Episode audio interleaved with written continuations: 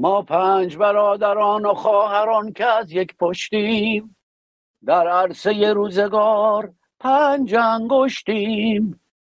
گر فرد شویم در نظرها علمیم، ور جمع شویم بر دهانها مشتیم مشتیم مشتیم. به نام خرد ناخدای بشر، خرد رهگشای تو در خیر و شر. خرد ناخداوند هر با خداست، خرد هم خداوند و هم ناخداست. درود بر شما خردمندان، روشن باشید و روشنگر. امروز پنجشنبه پانزده دیر هزار و چهارصد و دو اشقالیب دو هزار و پانصد و هشتاد و دو ایرانی برابر با ششم جولای دو هزار و بیست و سه در سومین درس گفتار از مجموع درس گفتارهای لایسیته با دکتر جلال ایجادی در خدمتون هستیم. شعری هم که ابتدا خوندم از شیدای همدانی عزیز بود که گفت: مرد شیدا کنج زندان هم تو ثابت کرده ای، شیرها هرگز نمی سازند با کفتارها. با امید آزادی شیدای همدانی، توماج صالحی، و با امید آزادی همه شیداهای ایران و با امید آزادی ایران و مردم ایران. مستقیم بریم خدمت آقای دکتر ایجادی و ما بگم که هفته آینده ما برنامه لایو نخواهیم داشت، اما امروز بعد از این برنامه برنامه رو ضبط خواهیم کرد برای هفته آینده که همین ساعت برنامه رو پخش کنیم، اما برنامه به صورت لایو هفته آینده نخواهد بود. اما عرض می‌کنم همین ساعت برنامه رو خواهیم داشت. آقای دکتر ایجادی گرامی خوش آمدید. اگر درودی داریم به بینندگان، شنوندگان در یوتیوب، در فیسبوک، در کلابهاوس و در توییتر بفرمایید که بعد وارد برنامه بشیم و من خودم مشتاقانه منتظرم که بشنویم سخنان شما رو. درود به همه عزیزان، درود به شما جناب آزاد فارسانی. امیدوارم که تندرست باشید و من قبل از اینکه این برنامه باز بشه داشتم به شما فکر می‌کردم و پشتکار شما و به هر حال همه عزیزان بدانند که زمانی که در ارتباط با پروژه‌ای پشتکار روشنی وجود نداشته باشد کارهای ما میلنگد و بنابراین اگر این برنامه به این ترتیب داره به جلو میره، مانند برنامه‌های دیگری که دوست عزیزمون آزاد فارسانی داره به هر حال هدایت میکنه، به شکرانه پشتکار او و به هر حال سازماندهی او هستش و از همین لحظه هم از همه عزیزان تشکر میکنم، کسانی تا ما گوش میکنن و در سامه هایی رو که ما در نظر گرفتیم جنبه واقعا آموزشی داره که به هر حال متناسب با شرایطی که درش هستیم، لحظه هایی که درش هستیم، به این مطلب یا اون مطلب نیز میپردازیم که به هر حال جنبه زنده‌ای داشته باشه و به این ترتیب هستش که مجموع اینها یک به اصطلاح یک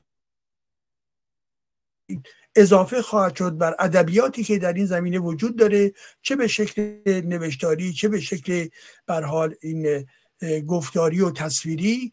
و من هم در کنار شما عزیزان هستم و اگر هم پرسشایی رو دارید لطف بکنید به دوست عزیز آزاد فارسانی بفرستید، ایشون هستن که تنظیم میکنن و به این ترتیب ما میتوانیم هر لحظه که شما مورد نظر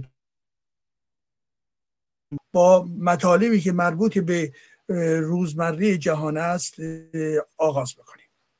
بله خیلی سپاسگزارم آقای دکتر ایجادی. من پشتکارم حتما به پشتکار شما نمیرسه، چون پشتکاری که خود آقای دکتر ایجادی دارن واقعا ستودنی و قابل ستایشه و خیلی هم سپاسگزارم. بله دوستان اگر پرسشی دارن هین برنامه هم میتونن در لایو چت یوتیوب یا در چت روم کلاب هاوس بنویسن، من خودم هم پایان برنامه این نکته رو مطرح میکنم.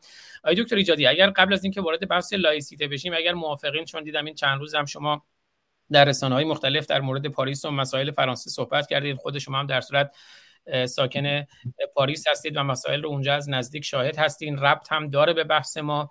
به هر حال یکی از زادگاه‌های لایسیته و سکولاریسم هست، به ویژه لایسیته که نوع فرانسوی سکولاریسم هست. اگر صلاح بدونید یه مقداری کوتاه برای ما توضیح بدین که به قول معروف ما رو آپدیت کنید از ماجراهای پاریس و نگاه خود شما چیه از ریشه این مسئله و آنچه که شده و آنچه که احتمالاً خواهد شد. بعد وارد بحث درس گفتارا میشیم. اگه صلاح بدونید سپاسگزار میشم. بله بله ولی قبل از اینکه من پرسش شما رو جواب بهش بدم میخوام ببینم که نظر خود شما چیست که شمایی که در فرانسه نیستید و نگاهی که به هر حال نسبت به وضعیت فرانسه دارید به من بگویید که شما چگونه از آن طرف دنیا، یعنی آمریکا، به اروپای ما یا به قول برخی آمریکایی ها این قاره قدیمی و حالا مشخصا در درون قاره قدیمی به فرانسه با توجه به این حادثه‌ای که در روزهای اخیر گذشت چگونه نگاه میکنید؟ خواهش میکنم. ببخشید من دوست دارم بیشتر از شما یاد بگیرم ولی چشم، من خیلی خلاصه میگم. این چیزی که من دورا دورا دور دیدم ممکنه اشتباه باشه، ممکنه دقیق نباشه، ولی من احساس کردم از یه طرف ما یه جامعه لایسیته داریم که به مبانی آزادی بیان بسیار باورمنده. ما نشریه شارلی ابدو رو داریم، در این حال ما معلمی رو داریم ساموئل پاتی که در فرانسه سر بریده میشه توسط اسلام گرایان، ولی فرانسه هیچگاه پا نذاشت روی اون اصولی که داره و اون باورهایی که داره، و از سوی دیگر بسیار ولکام بوده، بسیار خوش آمد گفته به پناهجویان، به مهاجران از کشورهای دیگه، به ویژه کشورهای اسلامی، از الجزایر، از جمله همین جوانی که کشته شده فکر کنم ریشه الجزایری داره.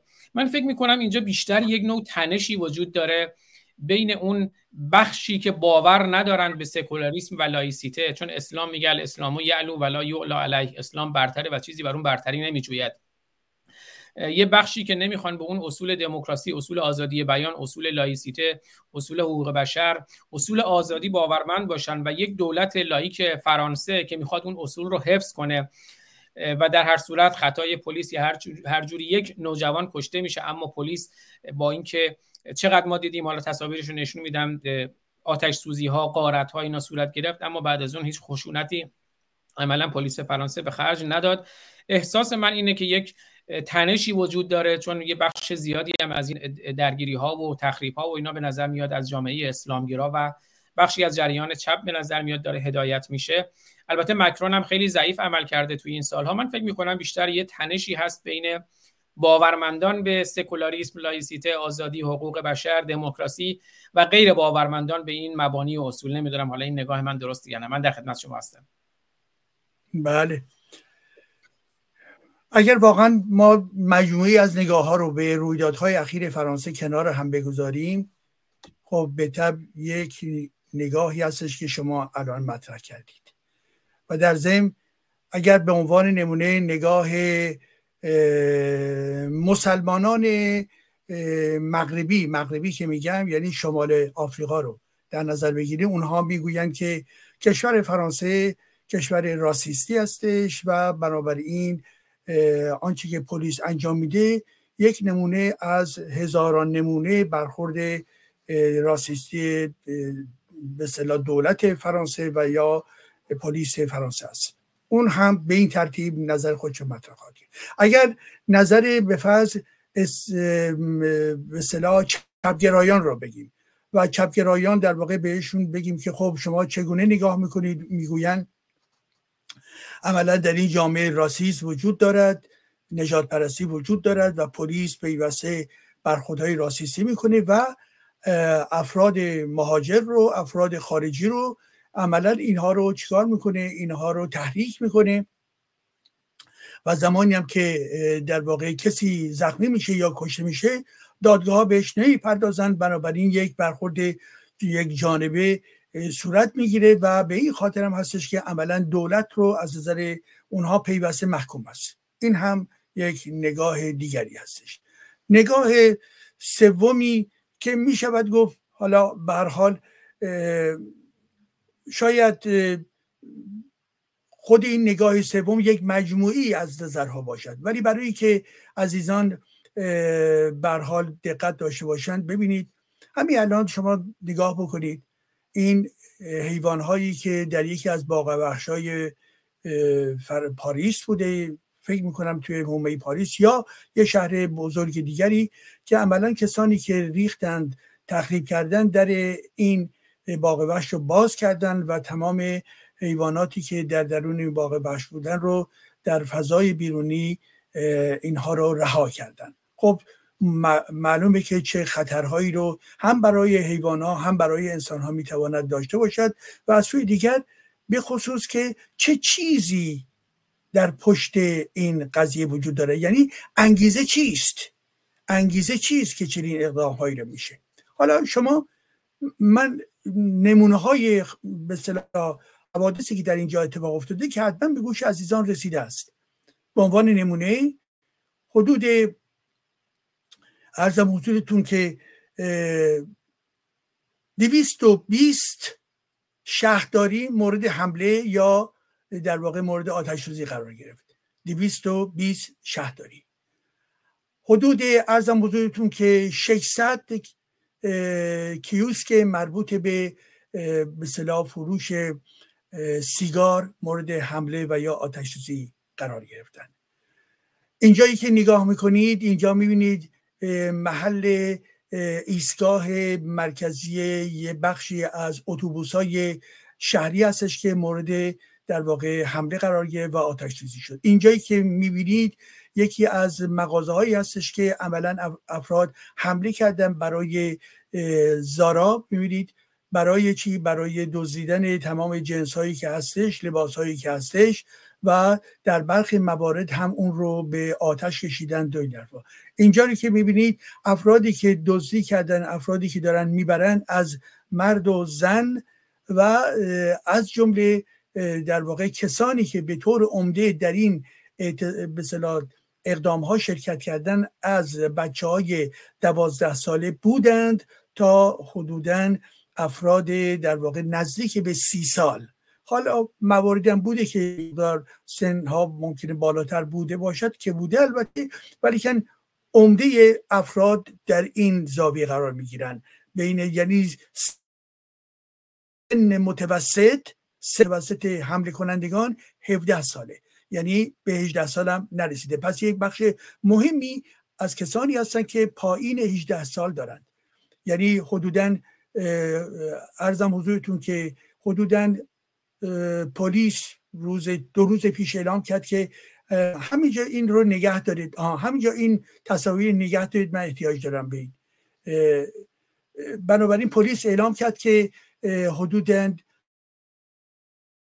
در این سه هزار نفر حدود هزار و دویست نفر از افراد پایین هجده سال بودند و این معنادار هستش که خب این هزار و دویست نفر به افراد کوچک، یعنی دوازده ساله، سیزده ساله، چهارده، پانزده، شانزده، هفده، اینها و اون هم در حملات شبانه در واقع معنای این قضیه چیست و نقش خانواده ها چیست و غیر و ذالک.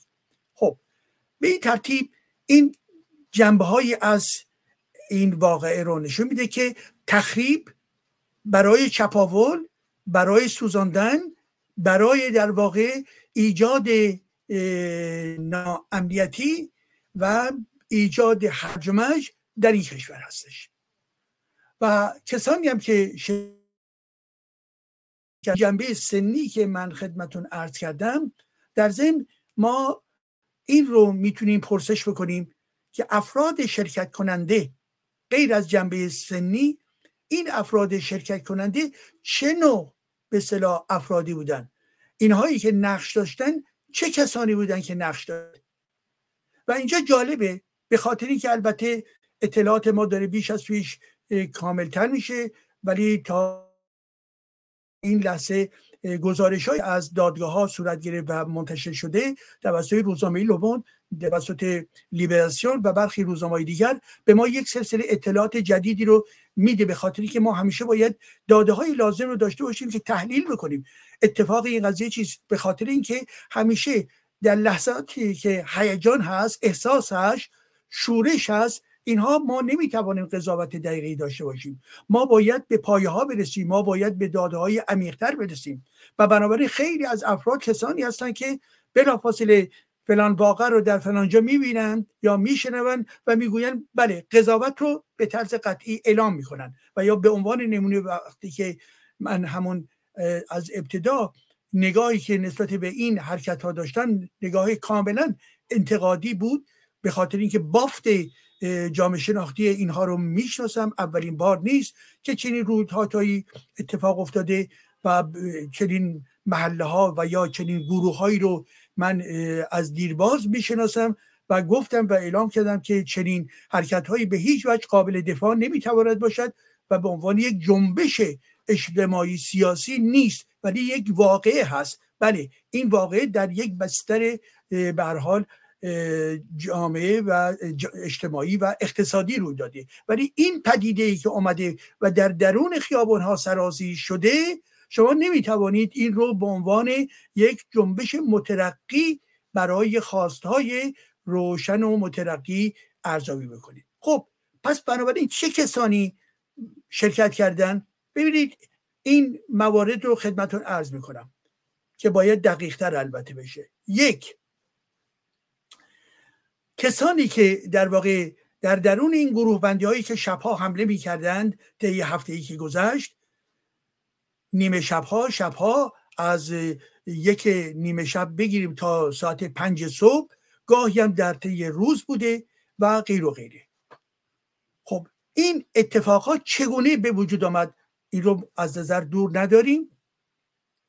به دنبال یک کنترل پلیس در یکی از محله‌ها در نانتر که یکی از شهرهای نزدیک پاریس هستش، البته مستقله ولی که برها چسبیده به پاریس هست، در هنگامی که پلیس کنترل میکرد یک فردی رو که پشت فرمون نشسته بود، عملا بر اساس اون فیلمی که ازش پخش شده و عکسی که منتشر شده، عملا در اون لحظه کنترل می‌بینه که این داره به شکل عجیب و غریبی رانندگی میکنه، متوقفش میکنن و به دنبال این توقف عملا از اون میخوان که موتور رو خاموش بکنه، که حالا ما نمیدونیم موتور خاموش میشه یا نمیشه و فردی که یعنی پلیسی که داره او رو ازش کنترل میکنه و نظر میخواد، عملا با یک اسلحه‌ای هستش که به طرف خود این جوان هفده ساله نیز گرفته شده، که بر اساس در واقع برخی متخصصین چنین وضعیتی چنین حالتی به هیچ وجه نمیتوانست به عنوان حالت به اصطلاح دفاع از خود و به عنوان حالتی که میتواند به اصطلاح مشروع باشه تلقی میشه.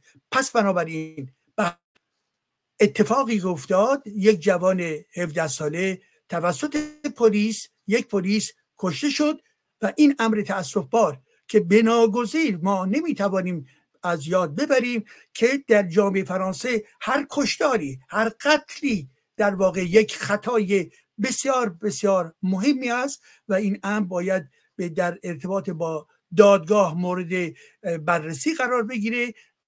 کنونی البته پلیس، اون پلیسی که این کار رو انجام داد در بازداشت موقت هست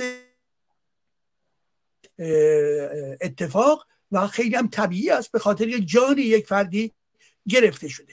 حالا البته این رو من اضافه بکنم که بعداً ما متوجه شدیم بر اساس گزارش های روزنامه ها دادن که این فرد در ضمن بار اولش نبوده که چنین واکنشایی رو نشون میداده، بلکه حدوداً پونزده بار دارای خلاف‌های گوناگون بوده، جرم‌های گوناگون بوده، از قبیل نداشتن به اصطلاح گواهینامه، نداشتن بیمه، خود به اصطلاح ماشین‌هایی که او متعلق به او نبوده بلکه دزدی بوده و یا موارد دیگه، حدود پانزده بار. به هر حال پروندهش در ضمن سفید نبوده، ولی که این که میگم به این معنا نیست که توجیه بخوام بکنم که پس پلیس این کارو کرد درست، به هیچ وجه به هیچ وجه، به خصوص که در جامعه فرانسه که یک جامعه به هر حال قانون مدار هستش و هر گونه قتلی مورد انتقاد و رد قرار میگیره، خیلی روشنه که ما این قتل رو محکوم میکنیم. منتهای مراتب باید ببینید که نظر قطعی به هر حال دادگاه چه خواهد بود. به دنبال پس بنابراین این قضیه اکس به اصطلاح اکشن هایی که صورت گرفت توسط افراد گوناگون، اینها به شکل انفجاری در بخشای گوناگون این پخش شد پخش شد و بخشای مهمی از فرانسه را عملا در بر گرفت. حالا چه کسانی در این زمینه میتوان به نحوی نشونشون داد که یک نقشی داشتن؟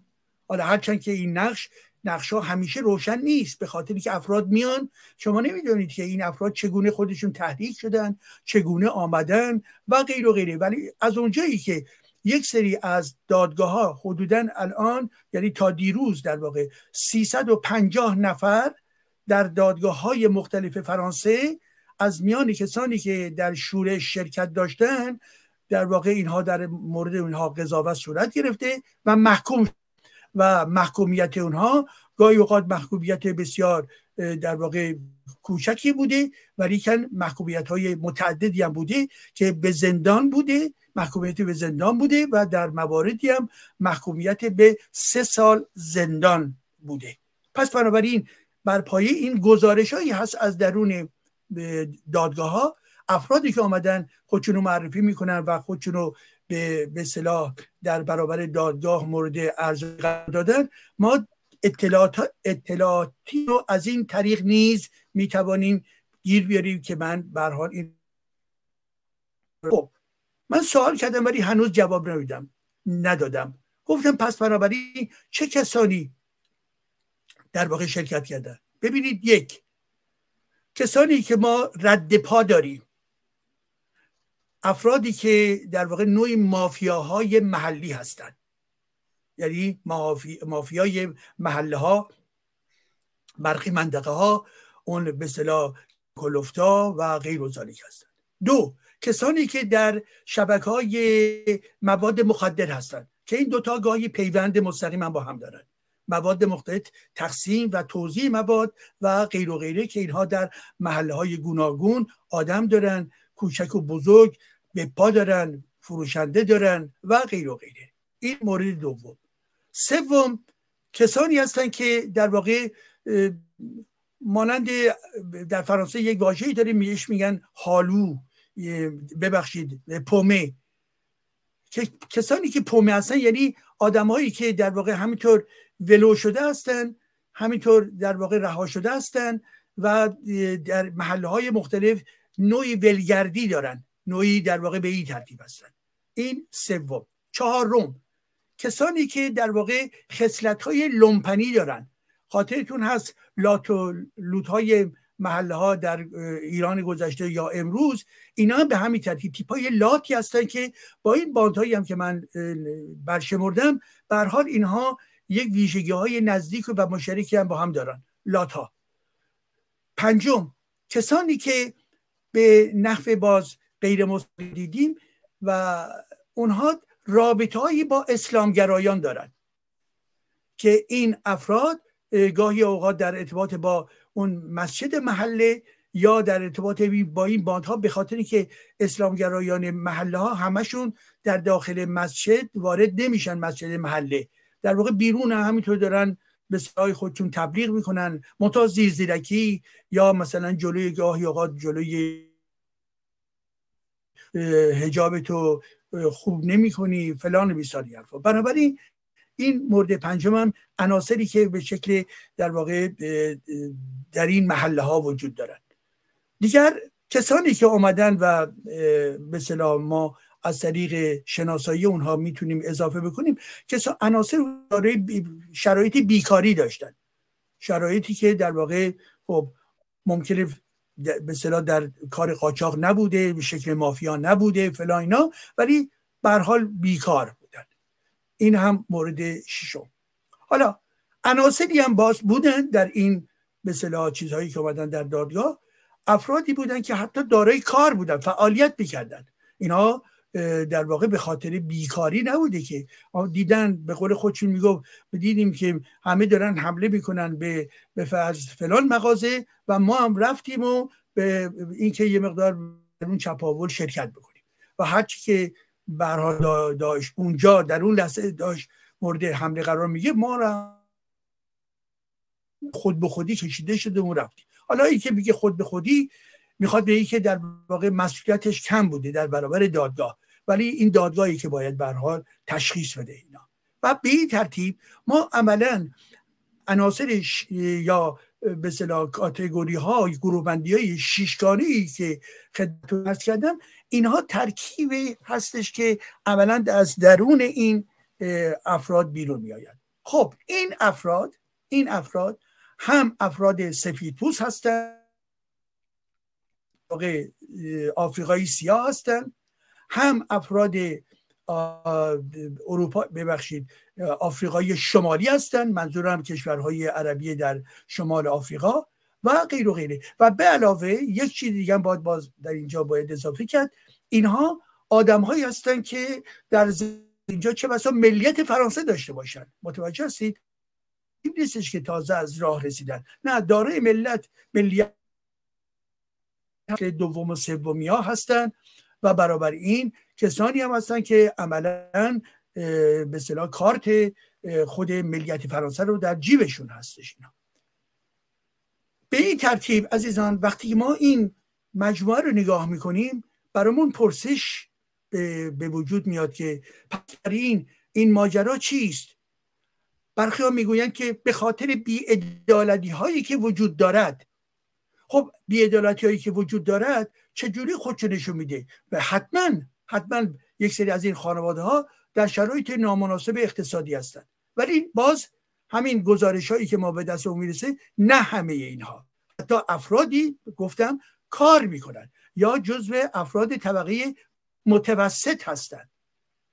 خب حالا به این ترتیب هست که اگر هم مسئله فقر اجتماعی یک پدیده‌ای هست که یک زمین سازی میتواند بکند، ولیکن یادمون باشه هر فقیری تبهکار نیست، هر فقیر و بیچیزی به اموال عمومی حمله نمیکنه، به شهرداری ها حمله نمیکنه، به کتاب فروشی ها حمله نمیکنه، به کتابخانه ها حمله نمی کنه و اونها رو آتش نمیزنه، با حیوانات به این ترتیب به اصطلاح رفتار نمی کنه. و بنابراین باید ما امر کرامت انسانی رو از یادمون نرود که بگیم که هر کسی که فقیره پس بنابراین میتواند به چنین اقدامهایی هم دست بزنه، به خصوص در کجا؟ در کشوری که درش دموکراسی وجود دارد. سیستم دموکراسی در فرانسه به لحاظ اینکه شما می توانید تناسب قوا رو عوض بکنید، شما زورتون نمیرسه، خب نمیرسه، شما در اقلیت هستید، ولی که به هر حال ممکنه افرادم اشتباه بکنن که میکنن مسلما، ولی که به هر حال اینجا یه قاعده‌ای داره، قاعدهش بازی در این حیات میدان مربوط به امر دموکراسی هستش. پس بنابراین این ساختار ساختاری هست بر پایه یک قوه قضاییه مستقل، یک قوه قانونگذار مستقل، یک سیستم اجرایی مستقل، سیستم مطبوعات وجود داره، نهادهای گوناگون وجود داره، نهادهای حقوق بشری وجود داره، خود شهروندان بسیاری هستن که به امر حقوق بشر کاملا توجه میکنن و چه و چه و چه. پس بنابراین زمانی که شما از در دل این جامعه به دلایلی که به هر حال بخشیش من در اینجا مطرح کردم حمله صورت میگیره علیه این نظام، این برای شما یک مطلب هستش. شما طرفدار چی هستید؟ طرفدار یک نظام دموکراسی یا طرفدار هرج و مرج یا طرفدار کمونیسم یا طرفدار مدل اسلامی یا طرفدار مدل نظامی مربوط به چه میدونم فلان جریان دیگر؟ همین آقایی که در اینجا میبینید در صحبتی که میکنه این تقریبا همون فردای به اصطلاح اون پسر هستش، به طور مستقیم داره میگه که پلیس فرانسه یک نفر از ما رو، یعنی میگه ما یعنی مسلمانان رو کشت و ما مسلمانان حق داریم که پلیس فرانسه رو در واقع مورد حمله برای کشتن بکنیم. همین صحبتش، البته صحبتش شما در اینجا ندارید، من این رو دیدم، همین تابلویی که الان دارید نشون میدید همون رو برگردید روش آیه مایاسر هستش، نه اون بعد از اون پرچمی که رو پشت فردی هست همینجا نگه دارید لطفا. ببینید خیلی جالبه این مسئله و این رو در به اصطلاح چیز کوچه هم یادآوری کردن. من به دنبال آنچه که در کوچه دیده بودن و اطلاعاتی که در اینجا داشتم رفتم به فرانسه، نوشتم به روی اینترنت در واقع حزب الله فرانسه و بلافاصله دیدم که بله جمهوری اسلامی حزب الله به وجود آورده در فرانسه و این در یکی از سایت‌های که مربوط به جمهوری اسلامی هستش تبلیغ اینها رو کرده. همین پرچمی که می‌بینید و اون آرمی که می‌بینید، این پرچم و آرم متعلق به این جریان حزب الله در فرانسه هستش که توسط جمهوری اسلامی به پا شده است و این فرد می‌بینید که در اون لحظه به اصطلاح شورش‌ها در درون به هر حال این شورش داره عمل میکنه. حالا ما افراد زیادی هم هستش که به این ترتیب عریان نیستند، بنابراین شما نمیتوانید به طور مستقیم این رو دریافت بکنید روی حرفا، ولی که این هم یکی از همون در ارتباط با اون شش موردی که خدمتتون عرض کردم در اونجا قرار. پس بنابراین چه کسانی حمله کردن، هدفشون چی بود؟ اگر هدف این هستش که جامعه در واقع منجر کارش به شکست بیان جامعه، چرا اونها میخواهند جامعه فرانسه شکست بخوره؟ من از نظر جامعه شناسی نمیتوانم بگم که خب ما طرفداری یک جنبشی میکنیم یا ضد یک عده‌ای هستیم یا برای. ما از نظر جامعه شناسی قبل از این که بخوایم نظر خودمون رو به عنوان شخصی اعلام بکنیم باید تحلیل بکنیم که داده ها چیست و این پدیده چگونه است، قبل از این که بگم من طرفدار این یا اون هستم. و ما وقتی که تحلیل میکنیم میبینیم که در واقع در ارتباط با این پدیده‌ای که در هفته‌ای که گذشت اتفاق افتاد مجموعه این داده ها رو داریم. خب برابری این حال چه لحظه در واقع تحلیله. خب اگر این پدیده ها رو دارید منظور چیست؟ شما در درون دموکراسی هستید، شما در درون یک رپوبلیک هستید، شما در درون یک سیستم لاییک هستید، شما در یک سیستمی هستید که شهروندان، همه شهروندان جدای از این که دارای چه تباری باشند میتوانند آنه بدهند و دارای حقوق برابر هستند. و بنابراین شما باید توجه بکنید که پدیده ها گاهی اوقات بسیار کوچک هستند، نشانه های کوچک هستند، ولی این نشانه ها چه بسا دارای ریشه های بنیادی هستند. کسانی که در واقع نمیخواهند به کسانی که در واقع میخوان معذرت میخوان ماتمالی بکنن یا کسانی که در واقع ایدئولوژی زده س... هستن، اسلاموفیل هستند، یعنی طرفدار اسلامگرایان به هر ترتیبی هستند، یا کسانی که در واقع با این افراد گوناگون این محله ها نوعی مباشات میکنند و به خاطر اینکه به اصطلاح صلح اجتماعی باشه به اونها آوانتاژ میدن و در واقع امتیاز میدن. به این ترتیب هستش که شما باید بلافاصله فاصله گیری بکنید و ببینید که پشت این ماجراها چیست. نظرش بر سر این بود که در جامعه فرانسه آتش در خانه است، خانه آتش گرفته است و بنابراین بر اساس این کدوم خانه خانه فرانسه فرانسه کدوم خانه خانه و سوئد جانم بفرمایید. بله بله ببخشید عرض کردم و سوئد سوئد هم به همین صورته.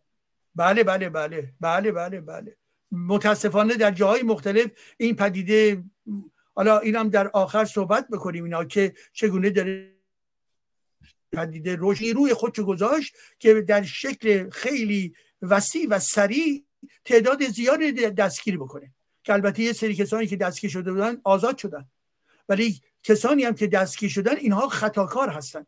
چرا؟ به خاطر اینکه حال وقتی که این اقدام شد و دادگاه‌ها دارن عمل میکنن، من به دادگاه‌های فرانسه علی رغم کمبودها و نارسایی‌هایی که دارند به عنوان یک نهاد نگاه میکنم و برابر این امروز لحظه‌ای هستش که ما باید فکر بکنیم، یعنی مایی که میگم فرانسه، تمام اندیشمنداش، سیاسیون، غیر و غیره، که این پدیده که گاهی اوقات به این ترتیب سربر می کشد، درسته در یک جامعه‌ای که دموکراسی است جنبه های شکننده هم نیز وجود دارند.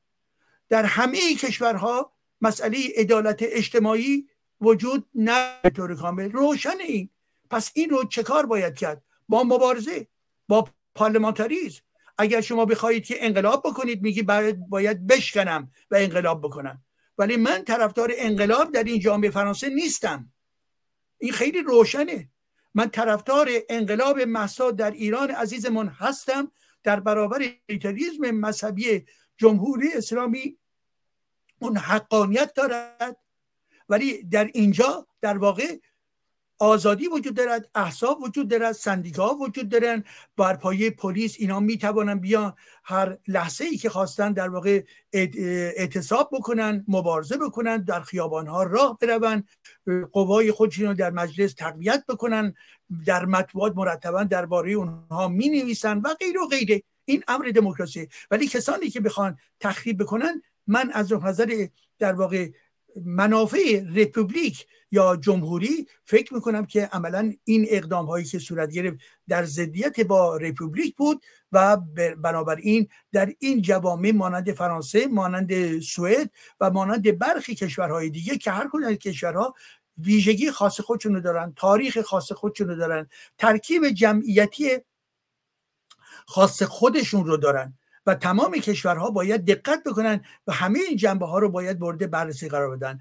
به هر حال در اینجا متوقف میکنم. این بود که در به اصطلاح خاتمه این بخش از صحبت ها خدمتتون عرض بکنم که امروز ما اگر چنین پدیده هایی رو میبینیم در این جامعه، واقعا به طرز عمیق باید به اونها پرداخت و این که میگم عمیقه، عمیق باید پرداخت. فقط جنبه جناب فارسانی گرامی فقط جنبه اقتصاد نیست. در همین جامعه امروز میزان بیکاری هفت درصده، یک سال و نیم پیش ده و نیم درصد بود. یعنی شکوفایی اقتصادی داره به سرعت برقرار میشه. امروز برای بخشایی از صنایع و اقتصاد اینجا افرادی که بخوان کار بکنن کمه.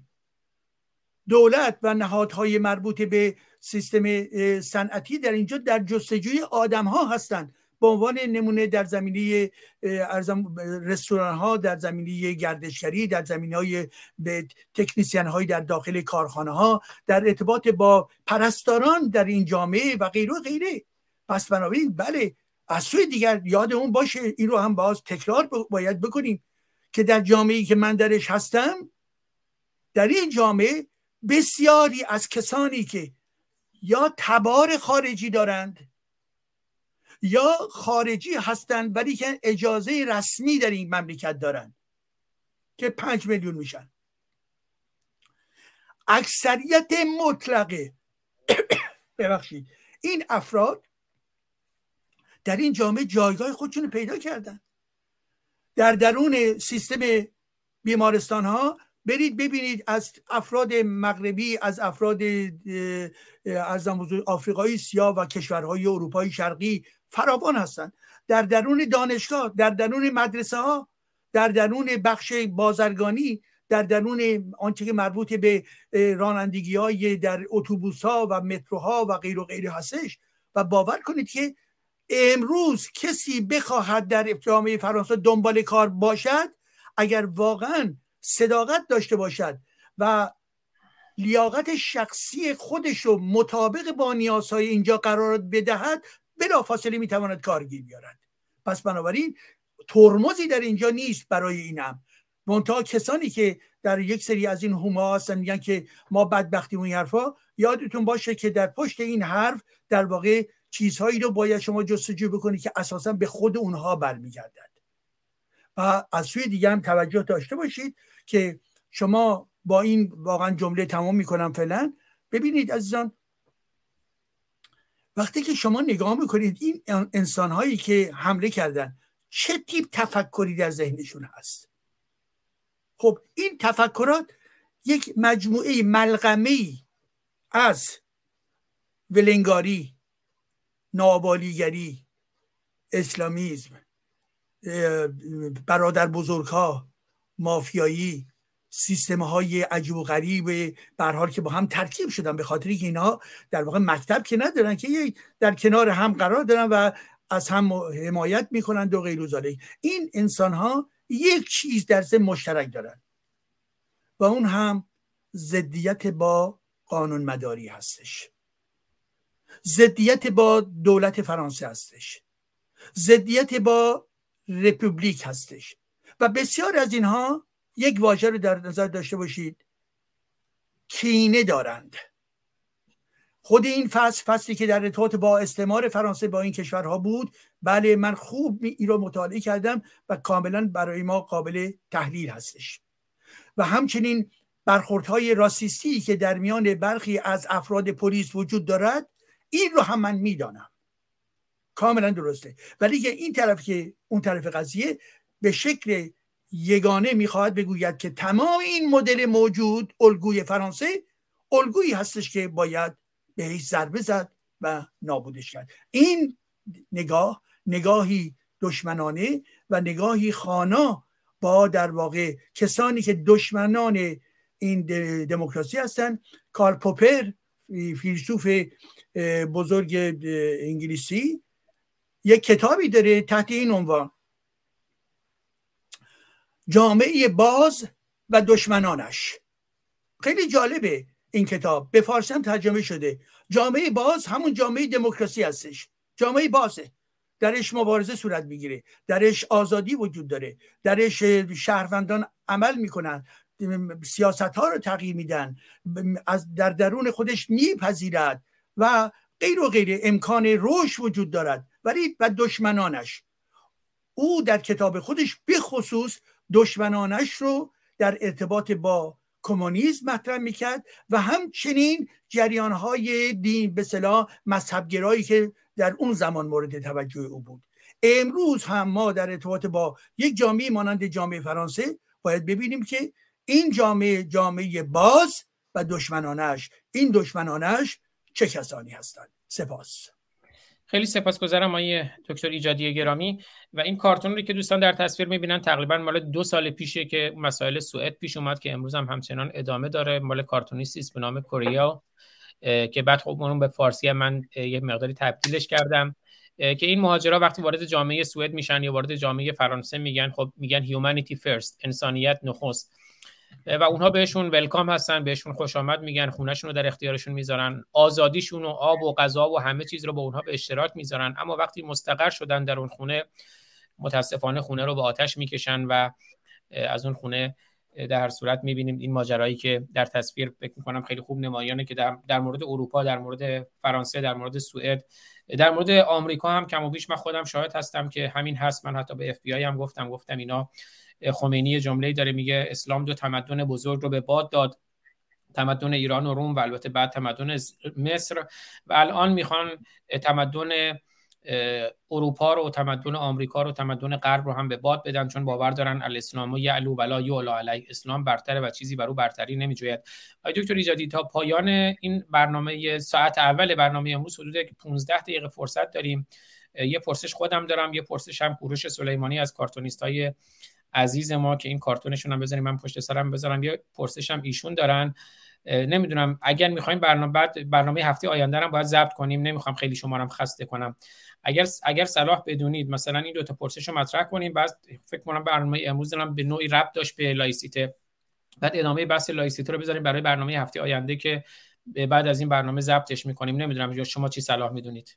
نه خیلی خوبه عزیز من، خیلی خوبه، به خاطر اینکه به هر حال هماهنگی داشته باشه کارمون. همین زمان باقی مانده رو در ارتباط با همین موضوعی که آغاز کردیم ادامه بدهیم، بعد برای هفته دیگر میرسیم به بندی که مربوط به خود قانون لایسیته در هزار و نهصد و پنج فرانسه هستش و همون گونه که ذکر کردید یکی از بُعدهای همین جامعه دقیقاً همین لایسیته هستش. یعنی تمام این گروه باندی هایی که صحبتش رو کردم، همه اینها در واقع جزء دشمنان دموکراسی و دشمنان لایسیته هستند.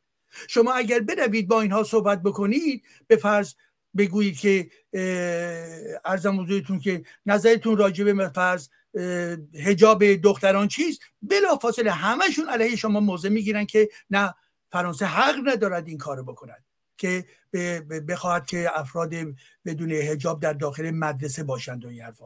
و بنابراین یک نکته دیگر رو اضافه بکنم، نمیدونم شاید تو اون گروه بندی ها نگفتم، عناصری که در این ماجراها شرکت کردن به نحوی حالا ممکنه یه کمی با فاصله بودن، خودشون اقدام نکردن برای باید برای منتظر شد، ولی که برای شکستن ها اینا برخی شرکت داشتن. البته عناصر اکسترم، عناصر افراطی چپ که بهش میگن لباس سیاه ها، که این لباس سیاه ها کسانی هستن که افرادی هستن هم جنبه های در واقع آنارشیستی توشون هست، هم جنبه های واقعا نفرت دارن به این وضعیت در واقع دموکراسی های موجود، و در ضمن کسانی هستن که در جامعه فرانسه که خودشون حتی پارلمانتاریست بودند و یا به عنوان مسئولین سیاسی این کشور محسوب میشوند، منتها در اپوزیسیون مانند آقای ملانشون از اینها حمایت کرد. یعنی چی؟ یعنی گفت که به نحوی که چون اینها در واقع میشکنن به خاطر اینکه گرسنه هستند، و این یک توهین بزرگی بود به کسانی که در واقع کم درآمد هم نیز هستند. و از سوی دیگر چنین افرادی و از جمله آقای ملانشون از جمله کسانی هستند، جناب دوست گرامی، از جمله کسانی هستند که پیوسته علیه لایسیته و علیه در ارتباط با اسلام گرایان تمام کارشون ایجاد چی؟ ترمزه. یعنی هر مبارزه‌ای که برای لایسیته هست، هر مبارزه‌ای که علیه اسلام گرایی هست، اینها ترمز میکنن و به ما میگویند که شما در واقع چی هستین؟ راسیست هستین یا مثلا اسلام ستیز هستید و غیره و غیره. و این رو هم در نظر داشته باشید. آقای دکتر ایجادی، کوروش سلیمانی که گفتم کارتونشون هم پشت سر من هست، گفتن که از دکتر ایجادی بپرسید مکرون در قانون چه تغییرهایی خواهد داد؟ آیا اساساً قرار تغییرهایی در قانون داده بشه؟ بله عزیزان، ببینید برای برها جامعه فرانسه یا هر جامعه دیگه‌ای زمانی که ما با مشکلاتی اینچنینی مواجه می‌شویم، خب بلافاصله سیاستمداران باید به فکر بیافتن که چه باید کرد. منتها این مراتب در عرصه سیاست کارها همیشه بر پایه‌ی در واقع زمان کوتاهه. در اون لحظه فکر میکنن و بعد اولویت‌های دیگری براشون پیش میاد و اونها رو فراموش میکنن. چنین وضعی که با این گروه ها ما داشتیم در سال دو هزار و پنج هم داشتیم در فرانسه، و همچنین در کنار و در حاشیه آنچه که مربوط به جلیق زردها نیز بود، عده‌ای از اونها، بخشی از اینها چنین رفتارهایی را داشتند. یا در ارتباط با پروژه مربوط به پروژه بازنشستگی بودن افرادی که به شکل حاشیه‌ای چنین اقدامهایی را می‌کردن. برابر اینا حضور دارند. این بار سوء استفاده از مرگ یک جوان به اونها اجازه داد که به نحوی در گام اول از به اصطلاح احساسی که به وجود آمده بلافاصله به عنوان یک فرصت استفاده بکنند. ولی عزیزان بدانید، این رو خواهش به توجه بکنید، مادر همین فرد همون روز گفت من، مادر این فرد جوان گفت که من پلیس رو مورد حمله قرار نمیدهم، ولی پلیسی که فرد پلیسی که به سر من رو کش، او باید به محاکمه کشیده بشه. خیلی هم منطقی هستش. مادر بزرگ او حدود چهار روز پیش اعلام کرد با یکی از این کانال‌های تلویزیونی، گفتش که من از پلیس میخوام کسانی که دارن در واقع اغتشاش میکنند و و به هم میزنن اونها رو باید محاکمه بکنه. به هر حال این رو هم در نظر بگیریم.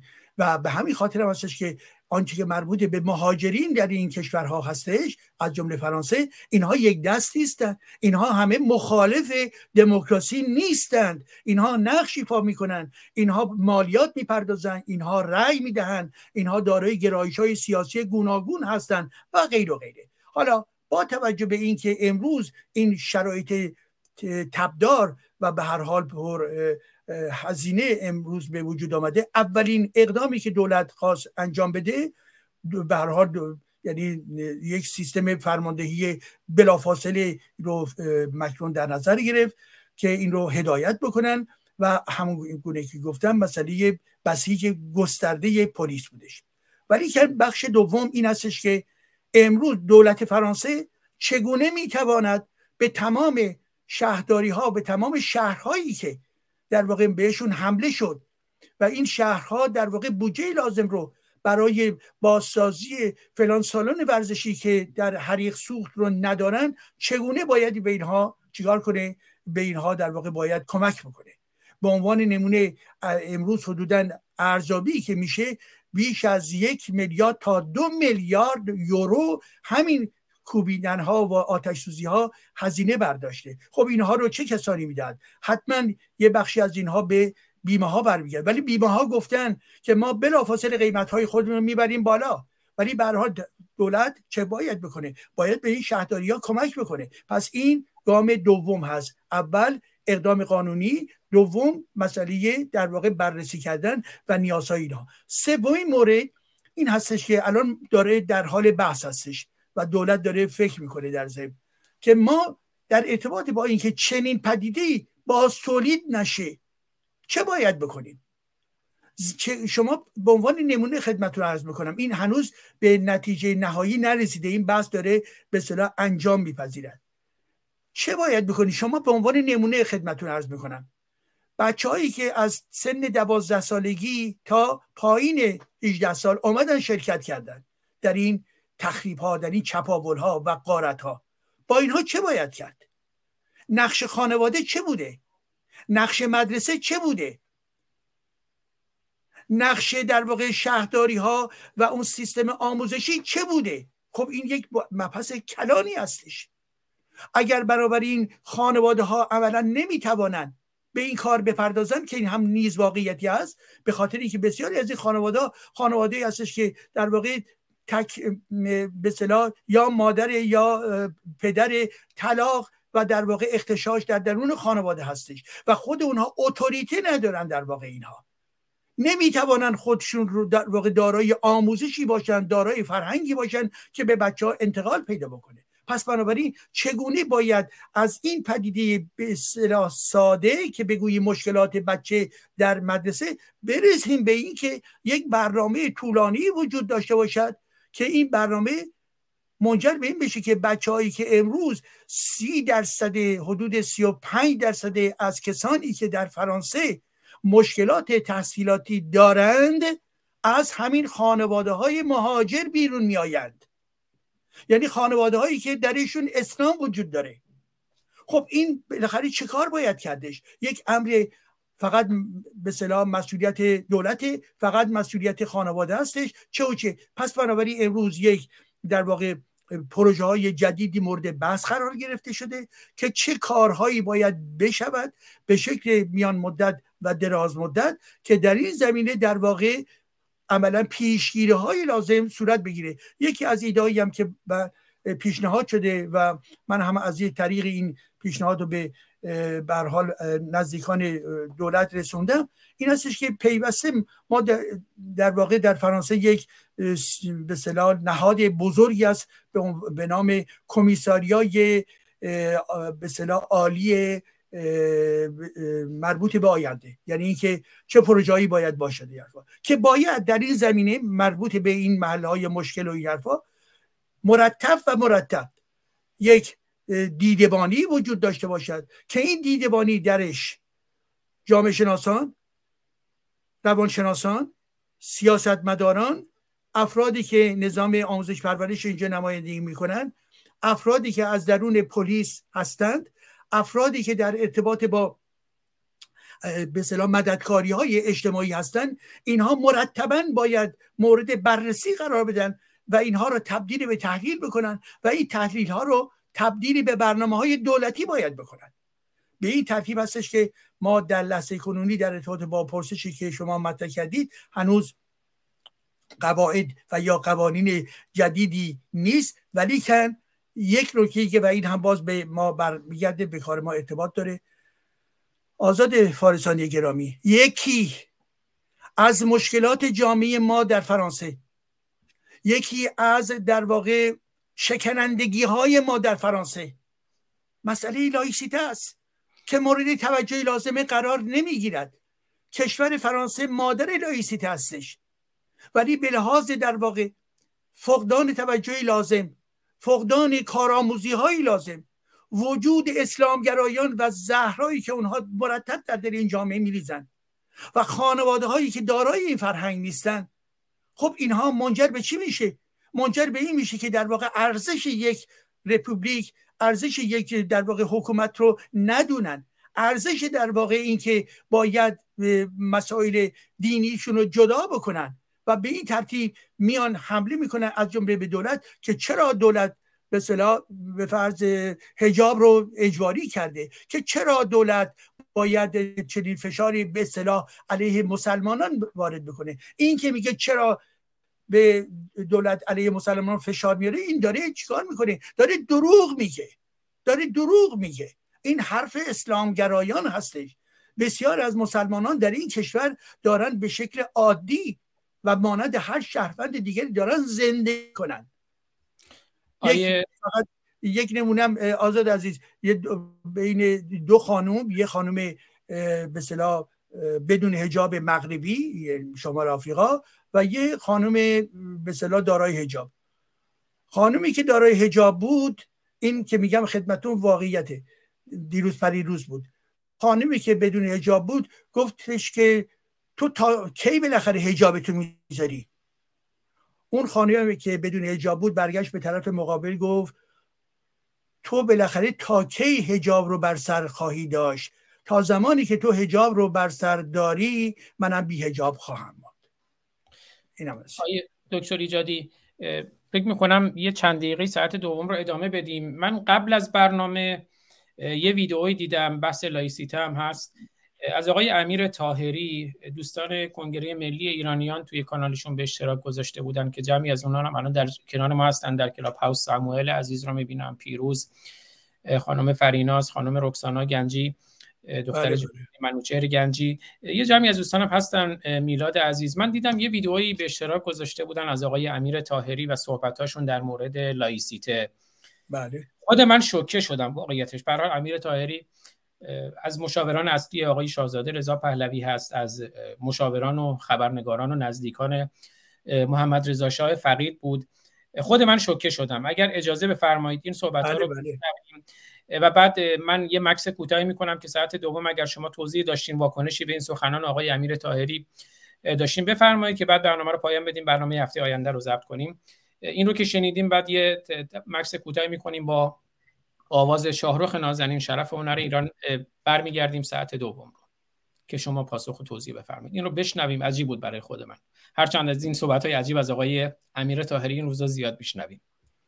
نه چاخان میگن فلانه و اصلا سیاستمدارا عقب‌باز میدن اینا، ولی متاسفانه این بدن در نتیجه آسیب پذیر بود در مقابل میکروبایی که اون موقع در سراسر جهان منتشر بود. مارکسیسم لنینیسم، نمیدونم لیبرالیسم، دموکراسی، حقوق بشر، تمام این چرت و پرتایی که همین میگفتن. این مسئله یه نمیدونم سکولاریسم و فلان اینا که مطرح شده، ببینید من شخصا موافق مطرح کردن این چیزا نیستم، برای اینکه سکولاریسم یا لایسیته برای مردم ایران لغات ناشناسی هستند، به تاریخ ما مربوط نیستن. در کشورهای دیگه‌ای هم که مطرح شدن هیچ وقت اجرا نشدن، همش دروغگویی و لاپوشونی بوده و نباید اینجوری وانمود بشه که ما می‌خوایم در ایران اسلام زدایی بکنیم یا شیعه. یک بار دیگه بشنویم که بعد برمیگردیم. نه چاخان میگن فلانه و اصلا سیاستمدارا عقب‌باز میدن اینا، ولی متاسفانه این بدن در نتیجه آسیب پذیر بود در مقابل میکروبایی که اون موقع در سراسر جهان منتشر بود. مارکسیسم لنینیسم، نمیدونم لیبرالیسم، دموکراسی، حقوق بشر، تمام این چرت و پرتایی که همین میگفتن. این مسئله یه نمیدونم سکولاریسم و فلان اینا که مطرح شده، ببینید من شخصا موافق مطرح کردن این چیزا نیستم، برای اینکه سکولاریسم یا لایسیته برای مردم ایران لغات ناشناسی هستند، به تاریخ ما مربوط نیستن. در کشورهای دیگه‌ای هم که مطرح شدن هیچ وقت اجرا نشدن، همش دروغگویی و لاپوشونی بوده و نباید اینجوری وانمود بشه که ما می‌خوایم در ایران اسلام زدایی بکنیم یا شیعه. ما پنج برادران و خواهران که از یک پشتیم، در عرصه روزگار پنج انگشتیم، گر فرد شویم در نظرها علمیم، ور جمع شویم بر دهانها مشتیم مشتیم مشتیم. آی دکتر ایجادی، من خودم این سخنان رو شنیدم، واقعیت شوکه شدم. حالا به نظرم نمیاد خیلی خارج از کانتکست باشه، چون صحبت ها مشخصه و میگه دموکراسی چرت و پرت، حقوق بشر چرت و پرت، سکولاریسم به درد ما نمیخوره، لایسیته به درد ما نمیخوره، در اروپا هم نمیدونم اجرا نشده. خود من شگفت زده شدم با اینکه گفتم آیه امیر طاهری گرامی این روزها خیلی ما رو شگفت زده میکنن. بفرمایید. منم شگفت زده شدم عزیز من. من شنیده بودم که ایشون نکاتی رو گفته بودن، ولی که الان که پخش کردید باره اول هست که دارم میشنوم و واقعا من هم شگفت زده شدم وقتی که صحبت می‌کنیم مارکسیسم و لیبرالیسم و حقوق بشر و و غیره غیره و اینکه سکولاریسم و لایسیته و غیر ذالک اینها مورد تقاضای جامعه ما نیست یا به هر حال برای مردم و جامعه ما ناشناس هستن. یرفا این پایین کشیدن سطح یک فرهنگه، در واقع بی توجه بودن به مسائل بنیادی جامعه هست. من از اونجایی که نمیدونم از چه زاویه این رو برخورد در واقع سختی داشته باشم، ولی حتما اگر فرصتی پیدا بکنم با ایشون صحبت خواهم کرد که این گونه حرفا از کجا می آید. آیا به خاطر اینکه ایشون احتمالاً به فرض به نظام پادشاهی اعتقاد دارن این حرف رو میزنن؟ اگر اینطوری باشه خیلی بد هستش. ایشون میتوانن به نظام پادشاهی اعتقاد داشته باشن ولی که محکم مانند بلژیک باشن، میتوانن مانند اسپانیا باشن و یک سیستم لایق دفاع بکنن. و به علاوه این که بگوییم که در به اصطلاح ذهنیت جامعه نیست و اینها مزخرف هست و یرفا، چگونه می شود اعلام کرد که حقوق بشر مزخرف است و ماننده به فرض مارکسیسم هست؟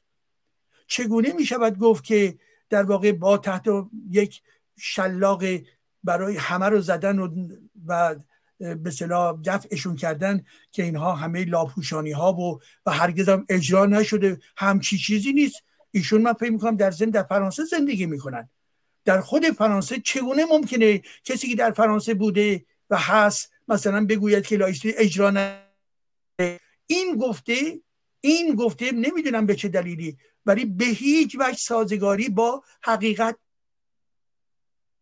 نه. ما زیاد داریم به لحاظ در واقع تمام فشارهایی که اسلامگرایان از حدود سی سال به این ور همینطور مرتب روی این جامعه دارن وارد میکنن. این مشکلات ما هستش. لایسیته اوایل قرن بیستم که پیروز شد و قرن در واقع بیست و یکم در اوایل قرن بیست و یکم در سال دو هزار و چهار که مجدداً مجدداً ارتباط با حجاب بالاخره تصویب شد، خب این در برابر اسلامگرایان تونسته به نحوی به هر حال مقاومت بکنه.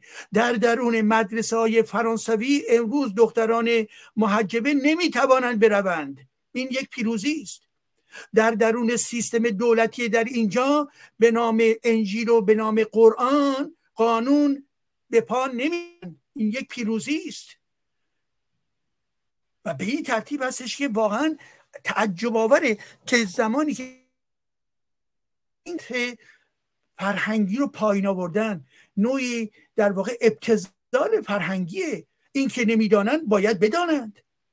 ما هم میدانیم که بله در فرهنگ ایرانیان در این دوران چهل و چهار سال به هر حال میدانیم یکی از دردهای جامعه ما وجود یک دیکتاتوری دینی هست و نبود فرهنگ مربوط به امر جدا کردن دین از سیستم دولتی هستش. ولی خوشبختانه در این زمینه ما پیشرفت کردیم.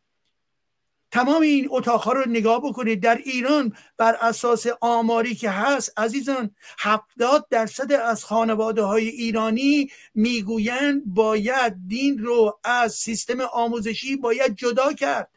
این یعنی چی؟ این یعنی لایسیته. جامعه ایران مگه عقب افتاده است؟ بله جمهوری اسلامی همیشه سعی کرد که جامعه رو عقب نگه داره، ولی به لحاظ هوشمندی که وجود داره، به لحاظ ارتباطش با جهان، به لحاظ تمام کارهای فرهنگی که در زمینه‌های نقد اسلام، نقد قرآن و مسئله لایسیته و مسئله سکولاریزاسیون صورت گرفت، جامعه بیش از پیش هوشمند و هوشیار شده. پس بنابراین من واقعاً تعجب میکنم و این گونه حرفها رو واقعا در تناقض با امر آزادی ایران میبینم. این گونه حرفها رو در تناقض با فرهنگ روشیابنده و مدرنیتی فکری در جامعه خودمون میدانم. و به هر حال اگر هم دوستان دیگه هم میخوان نظر بدم بفرمایم، واقعا برای من تعجب انگیز. آره حالا میگم به نظر نمیاد خیلی خارج از کانتکست هم باشه، اما خود چیزی که من تعجب کردم از آیه امیر طاهری گرامی، چون ایشون برای خودشون اندیشمندن، تجربه زیاد دارن و دموکراسی، حقوق بشر، سکولاریسم، لایسیته اینا دستاورد بشری هستن، بهتره بگیم ذهن‌آورد بشری هستن و این ذهن‌آورد بشری طبیعتاً در حال پیشرفته. اما اینکه بلمره بگیم اینا چرت و پرتن و به درد نمیخورن و اینها، فکر می‌کنم یه مقداری دور از انصافه. حالا خانم دکتر بابک هم خوشبختانه بله بله بله من همین الان روی کلاب‌هاوس نگاه کردم، این دوست عزیز من هم آمده است. خوش آمدید دکتر میترا بابکی، در خدمت شما هست. بفرمایید عزیز من. دکتر بابکی گرامی، امیدوارم صدای ما رو داشته باشین و امروز دوست داشتیم صحبت نظر شما رو هم بشنویم، بعدم که دیگه بریم. آیا حرف ما رو میشنوه؟ بله، باید بشنون. فکر کنم شاید کنار میکروفونشون نیستند. خانم دکتر بابکی عزیز، بله یه لحظه شاید مشکل است. خانم دکتر بابکی احتمالاً تنظیمات سیستم منه، یه لحظه من اجازه بدین تا این تنظیمات صدا رو یه چکی بکنم. صدای شما رو شما در یوتیوب نداریم. اودیو ستینگ ستینگ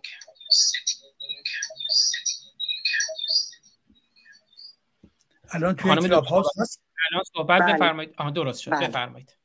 خوش آمدید دوست گرامی، همکار عزیزم. جانم جانم جلال جان، ممنونم از اینی که هستی، ممنونم که اینقدر فعالیت میکنی. واقعا خود من میدونی که چقدر دوستت دارم و چقدر ازت میآموزم و چقدرم لذت میبرم از اینی که لذت میبری که در کنار مردم باشی. این خیلی خیلی مهمه. آزاد جان درود بر خودت، همچنین همه شماهایی که تو این روم هستید. از آخرین نفر بذاریم من برم آخرین نفر رو نگاه کنم، رضا الکس، تا اولین نفر که خودتونی. ببین مسئله لایسیته مسئله بسیار بسیار اساسی و مهمیه. فرانسه یک همچین شجاعتی به خودش داد و یادمون هست جانم جان که چقدر تهدید کردن. ای بریتانیایی که انقدر مماشات کرده، همیشه از طریق دین وارد شده و همیشه ترسو و بزدل بوده در مقابل خرافات و در مقابل ادیان ابراهیمی به خصوص. ولی فرانسه جدیت به خودش نشون داد و دیدیم که هیچ اتفاقی هم نیفتاد و مدارس تا دیپلم به دور از هر گونه علامت باورهای عقیدتی، حجاب از حجاب گرفته، از سیکها گرفته، از صلیب گرفته، الله گرفته، همه اینا همه ممنوع. و این از نظر روانشناسی بسیار مهمه. اما من اینجا فقط یه پرانتز بذارم برای اینکه واقعا خیلی متاسف شدم از آقای امیر طاهری که این ابتذال خرده، ابتذال خرد جمعیه و یک ابتذال ابتذال یک بیخردی جمعی میشه.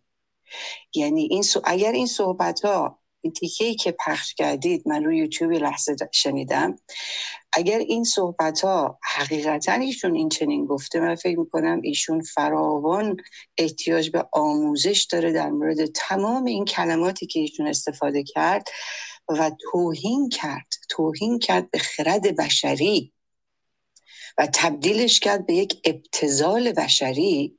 این در قرن بیست و یکم با این همه کشورهایی که ما داریم میبینیم که همون لیبرهایی که ایشون استفاده کرد، سوشال دموکرات، لیبرال، دموکراسی، لایسیته، سکولاریسم، حقوق بشر، اگر اینا نبود آقای طاهری امیدوارم صدای ما رو شما بشنوید، چون از شما متاسفانه بسیار بعیدتر است که شما که هوادار نظام پادشاهی هستید این صحبت‌ها صحبت‌های اللهی‌ها هست.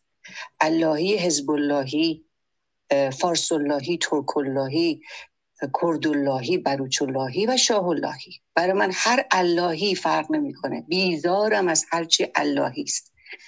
و الان مردم که کسانی که پادشاهی خواه شدن به خصوص هستن، به خصوص پسا محسا، حتی قبلا بیشتر میگفتن سلطنت طلب به خودشون، اینها حتی آموزش داده شده به خودشون و خودشون متوجه شدن که در قرن بیست و یکم پادشاهی پارلمانی باید باشد و نه سلطنت.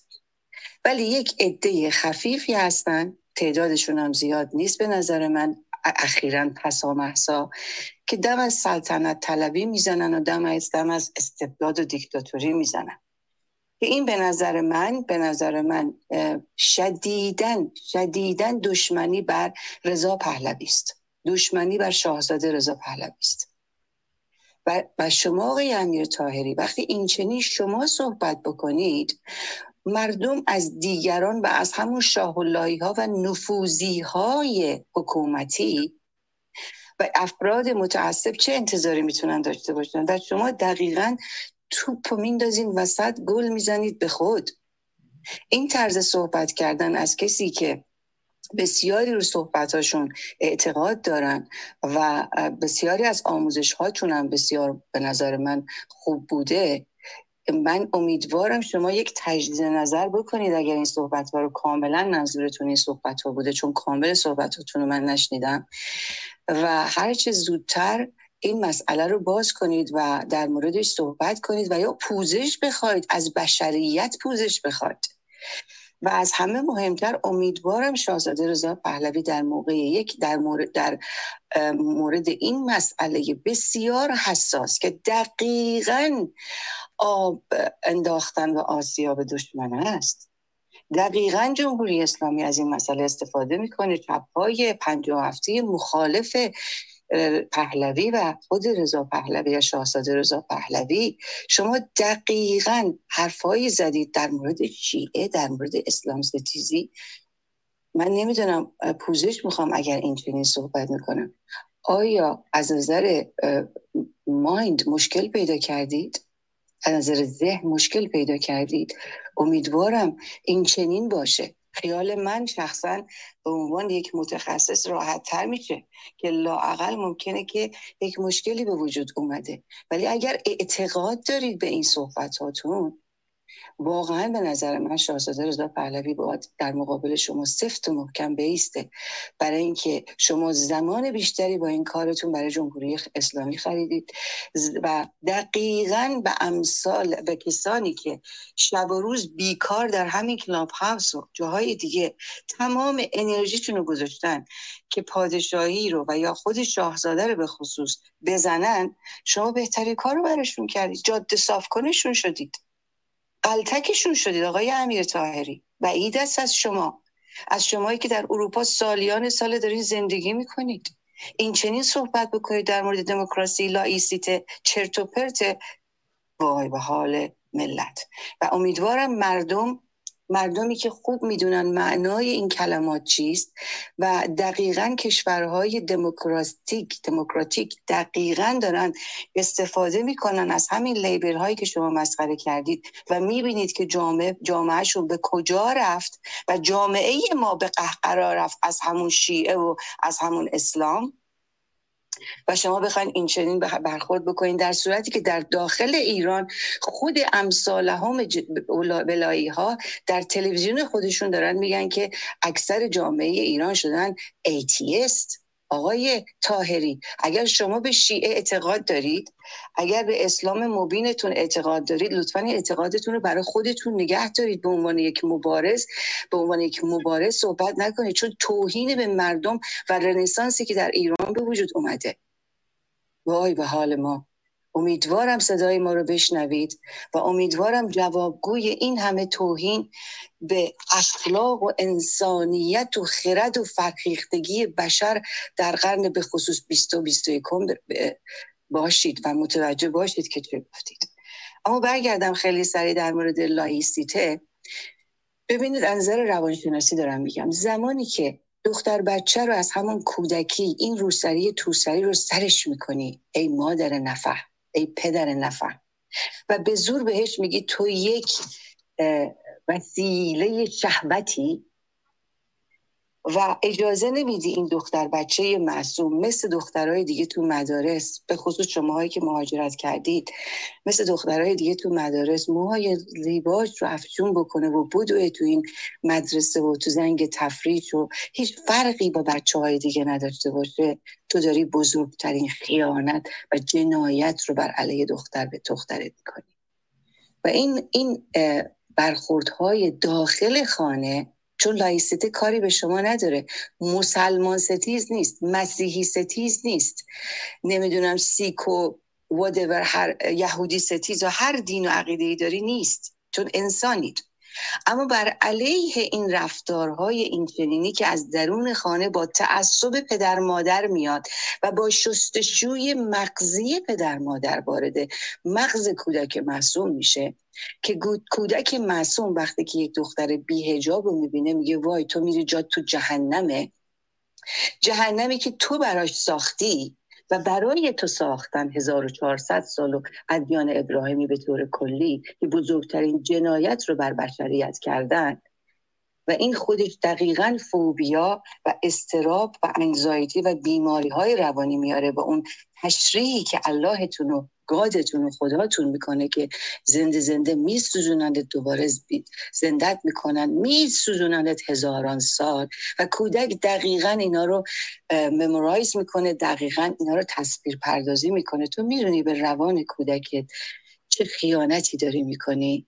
و بعد بعد او بشه مادر یا پدر آینده، نسل به نسل و گند زدید رفت. مسلمانی در خانه خودت مسلمان باش. اما همون شما مسلمان ها که من با تجربه کاریم دارم میگم، اومدید در کشورهای خارج، نرفتید در کشورهای مسلمان پناهنده بشید، آمدید در بلاد کفر به قول خودتون و استریکتر کردید و چه قتل‌های چه قتل‌های ناموسی کردید در همین دنیای غرب. و بعد بعد دخترای شما درون خانه برای به حرف شما گوش میکنن، بیرون از خانه چه ها که نمیکنن. اینه اینه تربیت شما، اینه مصیبت تربیت شما که تضاد بین فرزندانتون درست میکنید. اونی که به حرف تو گوش میکنه شده یک بیچاره شستشو مغزی داده شده، اونی که متفاوت میفکر میکنه میشه متقلب، دختر متقلب، پسر متقلب تو که برای تو نقش بازی میکنه هرچی تو میخوای و بیرون کاملا کاملا فرد دیگری میشه و در از این رخت خواب دخترت به اون رخت خواب میره یا از خانه فراری میشه. اینا تجارب شخصی منه با بیمارهای مختلفم از کشورهای خاورمیانه. سخن کوتاه. جلال عزیزم، مسئله لایسیته رو من شما میدونیم که هر دومون بسیار دغدغه‌مندش هستیم و باید خیلی سری سریسلی و جدی به این مسئله نگاه کنیم، چون متاسفانه مثل امثال آقای امیر طاهری که امیدوارم امیدوارم تصدیق کنن خودشون رو، برای اینکه این یک فاجعه بود، یک فاجعه از یک الیت. بسیاری از همین از ما الان خارج از آقای امیر طاهری صحبت میکنم. میدونید آزاد جان که موضوع من در برنامه شما از ابتذال شهر و بعد به قشر خاکستری رسید. دقیقاً ابتذال شهر، الیت های الیت های هیتلر مگه وارد ابتذال شهر نشدن، همراه هیتلر شدند؟ مگر در سال پنجاه و هفت الیت های ما همراه خمینی نشدند؟ از کمونیست و توده‌ایش گرفته تا ملی مذهبیش و نهضت ملی و امثاله، اینا ابتذال شره. این مصیبت ابتذال شره و امیدوارم مسئله لایسیته رو درست به معنای حقیقی و واقعیش که اتفاق افتاده در فرانسه. و آقای عجیبه، آقای امیر طاهری، اگر شما در فرانسه زندگی میکنی هنوز نمیدونید، امیدوارم یه مقدار دیدگاهتون رو، عینکتون رو بردارید، فوکستون رو در جامعه‌ای که زندگی دارید میکنید اگر در فرانسه است ببینید. و این فاجعه‌ای هم که اخیراً در فرانسه رخ داد، جلال جان میداند و منم میدونم که بسیاری از مسلمانان مهاجر هم هستند که آسیب خورده هستند از جمهوری اسلامی که بیداد کرد، در خاورمیانه جنگ را انداخت و یک سری آسیب خورده های پر از کمبود وارد کشورهای غرب و بسیار تند و تیز مسیحی یا مسلمان و متعصب. و اینجاست که ما بخشی از این فاجعه اغتشاش رو هم از اون از اون گوشه های حاشیه شهر رو باید ببینیم و این فاجعه رو. پوزش از اینه که طولانی بود صحبتام. جلال جان یک جهان ممنونتم که هستی، همچنین عزیزانی که در این روم ها هستن.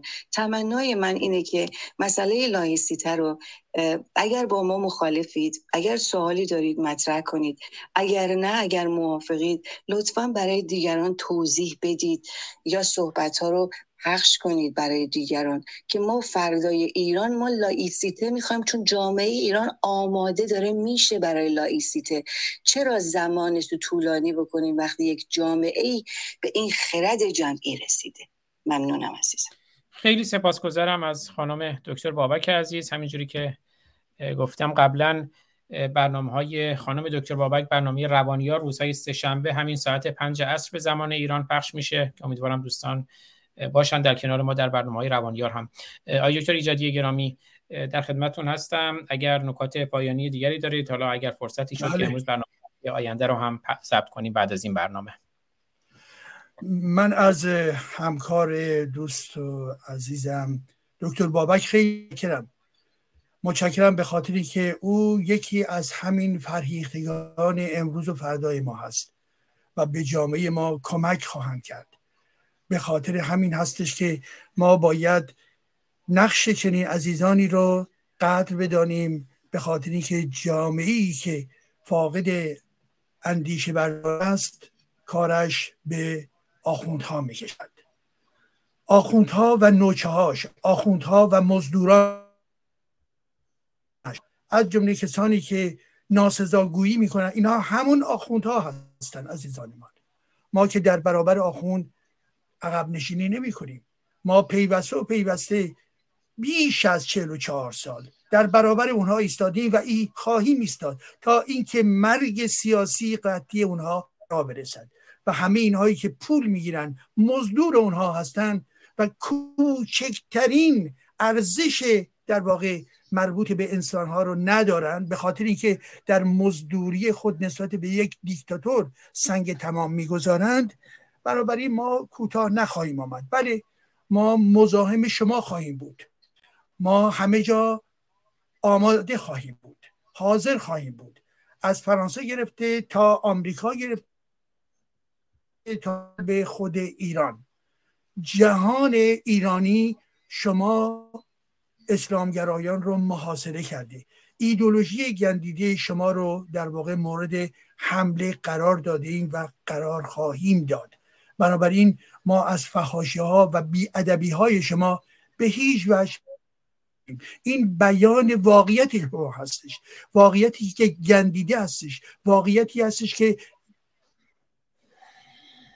شعور برای فکر کردن رو ندارد و برابری این از این گونه آدم‌ها. ولی همون گونه که دکتر میتا بابک هم گفت، واقعا ما نیازمند هستیم که به مباحثی مانند این مبحث که برمیگرده به لایشیته بپردازیم مرتب، به خاطر اینکه ببینید عزیزان، اگر وقتی ما نگاه میکنیم که هفتاد درصد خانواده ها در ایران مخالف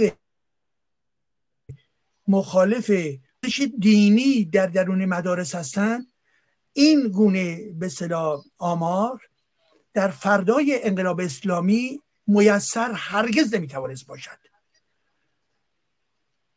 دهه ها گذشت، جنبش روشنگری در ایران رشد کرد، تجربه خونین جمهوری اسلامی رو ما دیدیم، تمام کارهای فرهنگی که ما داریم میکنیم به, به نوبه خودش به موجهای بزرگی داره تبدیل میشه و برابری اگر امروز خانواده ها به این رسیدن، تازه اون هم در شرایط دیکتاتوری است که به این ایده رسیدن، در شرایط حمله مستمر تمام آخوندیز در ایران. آخوندیز فقط در واقع آخوندها نیستن، آخوندیز یعنی در ضمن نواندیشان دینی، آخوندیز یعنی در ضمن همین روزنامه‌نگاران جیره‌خوار و و در واقع عملا در خدمت ولایت فقیه.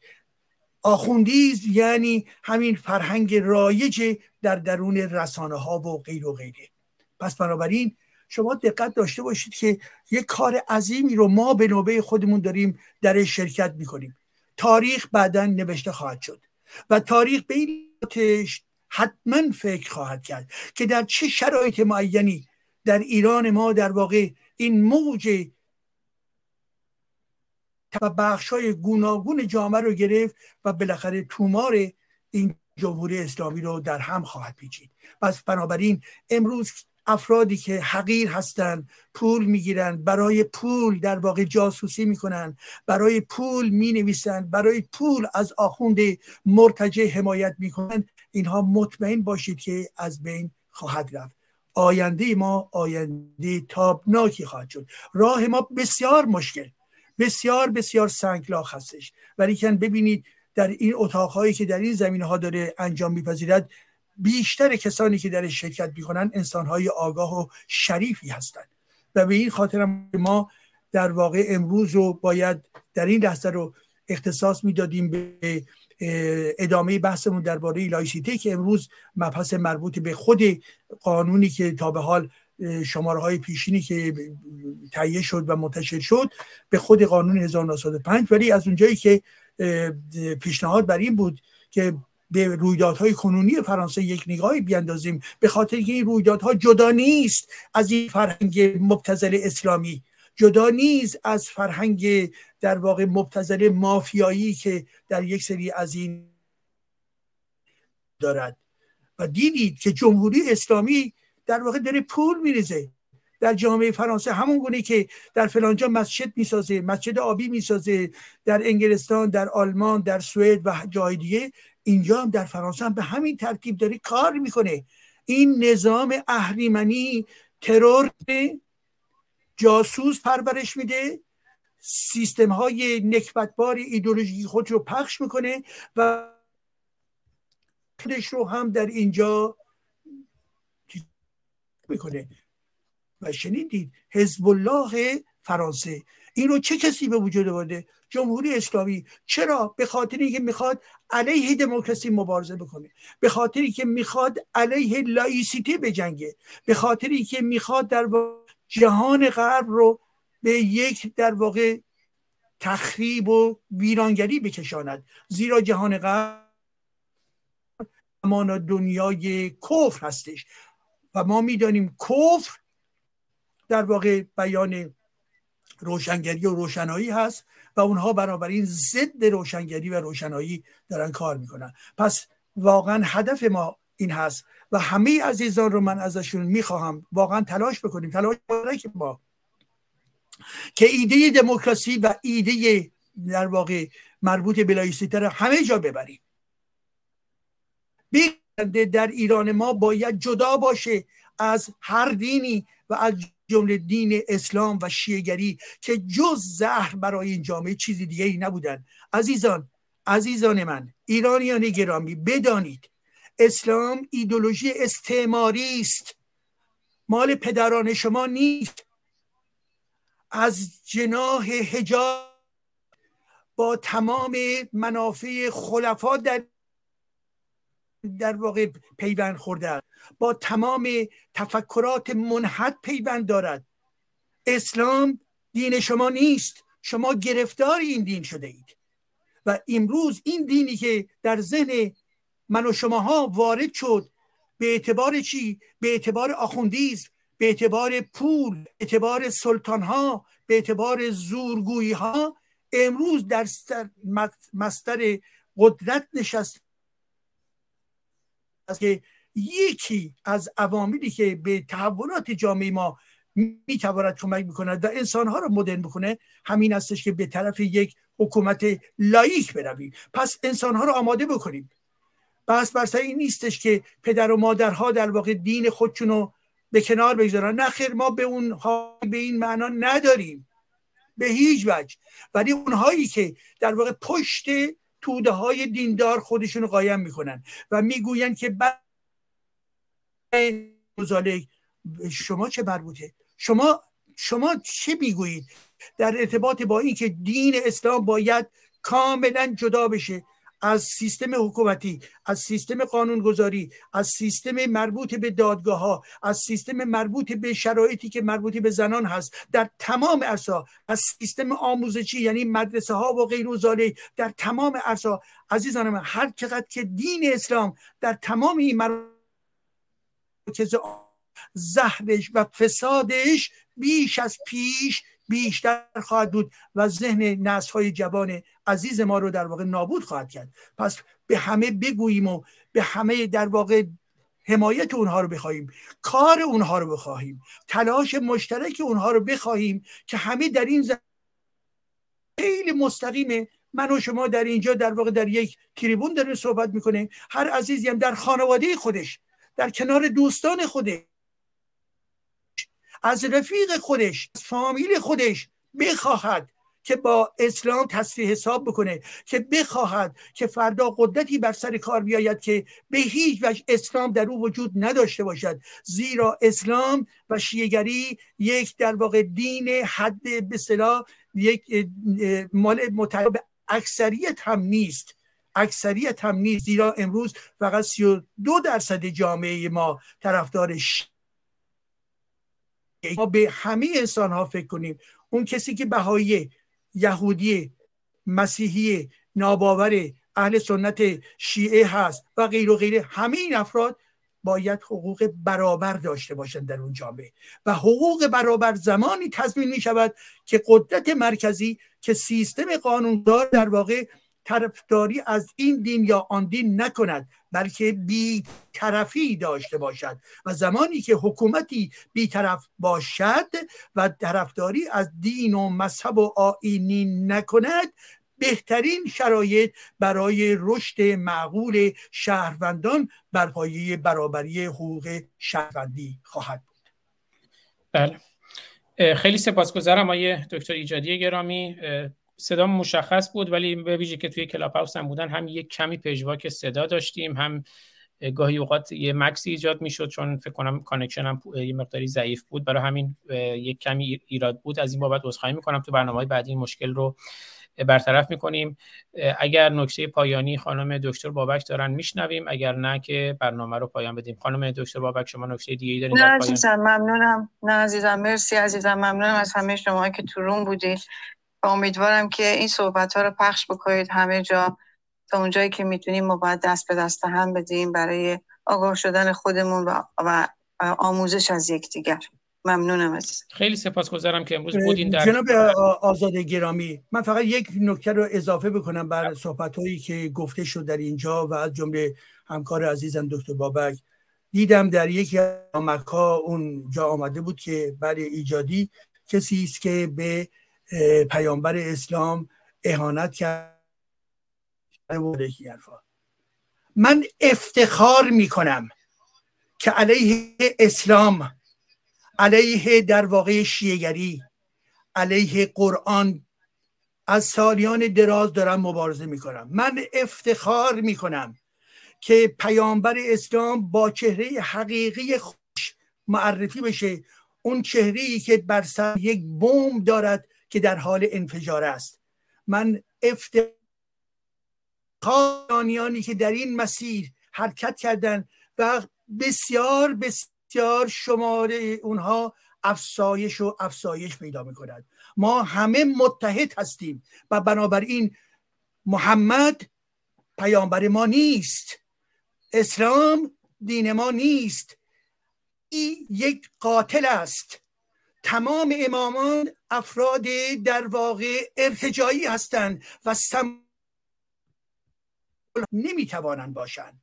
بنابراین خواست ما رو در درون حقوق بشر ببینید، خواست ما رو در نزد فیلسوفان ببینید، خواست ما رو در ارتباط با قهرمانان ایران زمین نگاه بکنید، از کوروش بگیرید تا یعقوب لیث، تا تمام ایرانی که در مسیر در واقع آزادی ایرانیان، استقلال ایرانیان، زبان و فرهنگ ایرانیان و غیر و غیره، تمام اسلام رو به عنوان چی یک جرثومه فساد فکری میدانیم و بنابراین افتخار میکنیم که ما همه ایرانیان با تمام تمایلها، با تمام تبارهای گوناگونی که داریم، با تمام فرهنگها و دیدیم در این انقلاب که هممون یک صدا باقی ماندیم، یک صدا باقی ماندیم و به همین خاطر هم هست در این لحظه کماکان به عزیزان ما در بلوچستان فکر میکنی که چگونه اینها نیز مشعل مبارزه رو کماکان به پا نگه داشتن. زنده باشن. آفرین بر این عزیزان. همون عزیزان دیگر در جاهای دیگر، در کردستان، در تهران، در رشت، در اهواز، در همه جا بود، صدای مشترک بود و این صدای مشترک در ضمن گفت مرگ بر جمهوری اسلامی، یعنی مرگ بر اون نظام جبارانی که در واقع در تناقض با دموکراسی و در تناقض با حقوق شهروندی برابر هم ملت ایران هستند. سپاس از شما. بله، خیلی سپاسگزارم و دوستان خود می بفرمایید خانم دکتر. من فقط اضافه کنم به صحبت‌های خیلی خوب و شجاعانه جلال جانم که همراهش هستن، به قول انگلیسی ها میتو.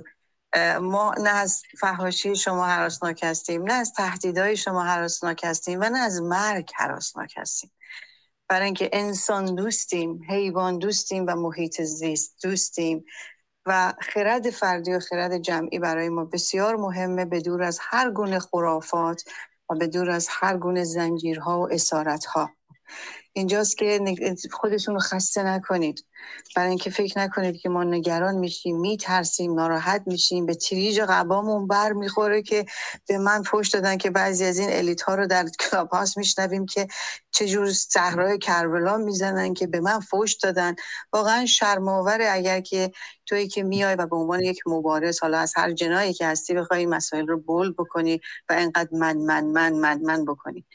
به هر حال تا اونجایی که نفس داریم بدانید که ما در کنار ملت هستیم، مردم خودمون هستیم، در کنارش مردم جهان طبیعتاً، به خصوص خاورمیانه، و امیدوارم روز به روز آگاهی ما بیشتر بشه، زیرا که آزادی بدور از آگاهی هرگز. ممنونم.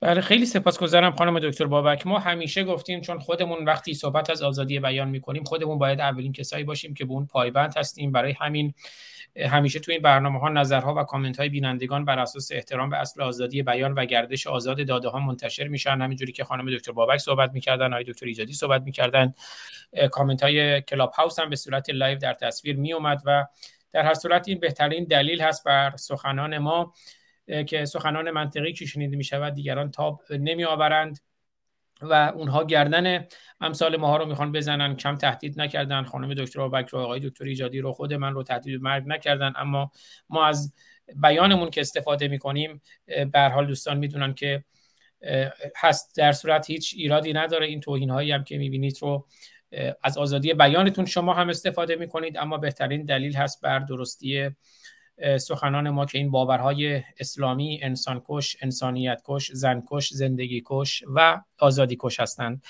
خیلی سپاسگزارم از همه عزیزانی که در کنار ما بودند، از خود آقای دکتر ایجادی گرامی، خانم دکتر بابک، از پخش زنده هم سپاسگزارم که به روش معمول آیدین توکل و دوستانشون برنامه رو در یوتیوب پخش کردند. همه عزیزانی که در یوتیوب، در اینستاگرام امروز، در فیسبوک، در کلاب هاوس و در توییتر در کنار ما بودند، برنامه رو دیدند یا شنیدند یا از این به بعد می‌بینند یا می‌شنوند. امیدوارم که این برنامه رو با دوستانشون به اشتراک بگذارن که تلاشی است در گسترش آگاهی و آزادی، هیچ کپی رایتی نداره. در تلگرام و در وبسایت روشنگران میدیا، روشنگران میدیا دات اورگ به صورت پادکست هم خواهد بود. امیدوارم که اینها رو به اشتراک بگذارید. هفته آینده برنامه بعدی رو خواهیم داشت با دکتر ایجادی گرامی. فردا هم برنامه تلاوت آیاتی از منجلاب قرآن رو در خدمتتون خواهم بود، همین ساعت پنج عصر به زمان ایران. برنامه رو ضبط می‌کنیم برای هفته آینده که پخش خواهد شد. درس گفتارهای لایسیته، درس گفتار چهارم خواهد بود. آقای دکتر ایجادی خیلی سپاسگزارم. سخن دیگری هست عزیزین؟ خیلی سپاسگزارم آقای دکتر جلال ایجادی بسیار نازنین. پس من در خدمتتون هستم تا لوگوی برنامه رو بشنویم، بعد برای ضبط برنامه هماهنگ کنیم. فعلا تا درودی دیگر، بدرود.